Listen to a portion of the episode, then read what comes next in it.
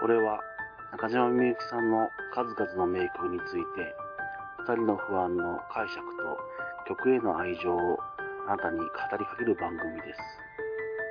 曲の解釈は千差万別です。不安の一方的な解釈だけが正しいわけではありません。ご理解願います。また、曲をかけることはきっとありません。取り上げる曲についての情報はできる限りお伝えいたします。ご興味があれば歌詞を調べ、曲を聴いてください。そして、ようこそみゆきさんの世界へ。With K。こんばんは。二人の不安です。このように不安だけ With K。今回取り上げる曲は、1978年発売、アルバム愛していると言ってくれより、化粧です。この曲ですね、前回マッキーとのコラボ会において、マッキーの好きな曲として挙げてもらった曲です。この曲をちょっと解釈していこうと思います。皆様、よろしくお願いいたします。まずはですね、曲の全体のところからなんですが、この曲には、あたしとあんた、そして誰かという3人が出てきます。とは言ってもですね、この誰かは私が言っているだけで、基本的には私とあんたの2人のメインの曲です。私はあんたのことをあんたと呼んでおります。また、あんたは私のことをあいつと呼んでいます。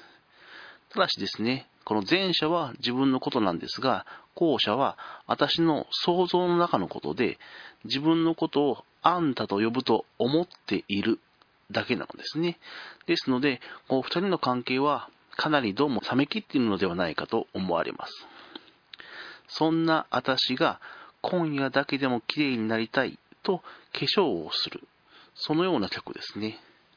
ではなぜこの私はあんたに会いに行くのでしょうか会って何をするのか、何をしたいのかというのは、この曲には全く出てきておりません。ただ会いに行く、最後の最後に会いに行くとしか私は歌っておりません。この曲をですね、全体を総合してまとめるとですね、どうもこのあんたこと私の彼氏にはもう新しい彼女がいるようです。それがその誰かなのでしょう。ただその新しい彼女と彼氏の関係を壊して自分の元に戻ってもらおうという思いはどうもなさそうです。あんたに会うだけあって、自分の存在自体を認識してもらいたいだけ、自分という女がいたことを、付き合っていたことを知ってもらいたいだけ、それだけの気持ちで会いに行きたいのではないか、そのように歌っているように思われます。A メロの一番最後の部分ですね。見慣れた夜道と歌っております。この表現ですね。歩き慣れたでもなければ、走り慣れたでもありません。見慣れた夜道です。これ一体どういうことかと私なりの解釈なのですが、彼とまだ仲良かった子ですね。つまり、彼が住んでいる部屋から自分の部屋まで、私は歩き慣れているわけでも、走り慣れているわけでもありません。そう。見慣れた夜道を走って帰るのです。そう。推測ではあるのですが、以前はですね、彼の運転する車の助手席に座り、彼の部屋と自分の部屋を行き来したことが多かったのではないでしょうか。だからこそ見慣れた夜道なのではないでしょうか。自らの足で歩くこともなく、また自らの運転で通うこともなく、彼の助手席からよく見ていたこの景色。